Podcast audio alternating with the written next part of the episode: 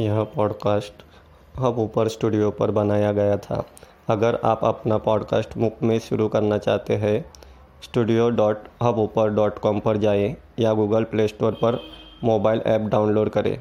Hub ऊपर है भारत का अग्रणी पॉडकास्ट निर्माण मंच। अपना पॉडकास्ट शुरू करें और अपनी आवाज़ सभी तक पहुंचाएँ।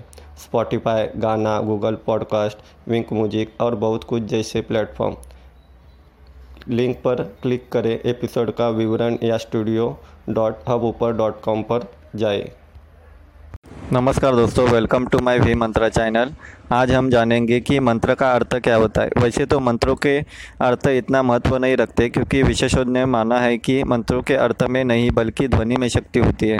इसका कारण एक यह भी है कि इन मंत्रों की उत्पत्ति के बारे में कहा जाता है कि ये किसी व्यक्ति विशेष द्वारा नहीं लिखे गए हैं, बल्कि वर्षों की साधना के बाद ऋषि मुनियों ने इन ध्वनियों को सुना है। विशेषकर बीज मंत्रों के बीजाक्षरों का अर्थ साधारण व्यक्ति के लिए समझना बहुत ही मुश्किल है, उसे ये निरर्थक लगते हैं।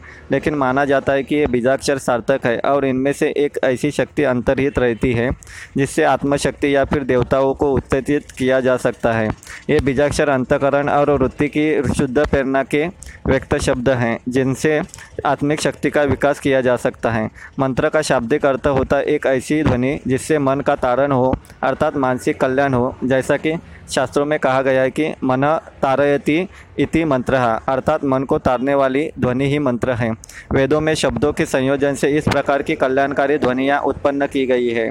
माना जाता है कि मनुष्य की अवचेतना में बहुत सारे आध्यात्मिक शक्तियाँ होती हैं, जिन्हें मंत्रों के द्वारा प्रयोग में ला जा सकता है। मंत्र की ध्वनि के संघर्ष से इन आध्यात्मिक शक्तियों को उत्तेजित किया जाता है। हालाँकि इसके लिए सिर्फ़ मंत्रोच्चारण काफ़ी नहीं है, बल्कि दूर इच्छा शक्ति से ध्वनि संचालन एवं नैष्टिक आचार भी ज़रूरी है। तंत्र साधना के मंत्रों में मंत्रोच्चारण की शुद्धि व मंत्रोच्चार के दौरान विशेष नियमों का पालन करना होता है, जो किसी गुरु के मार्गदर्शन में ही संभव है।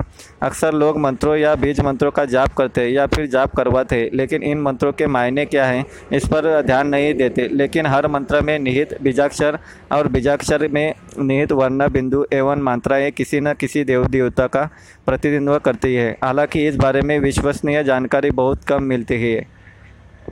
इस प्रकार इसका अर्थ है। आपको बहुत सारी जानकारी मैं लेके आऊँगा। Please follow my channel thank you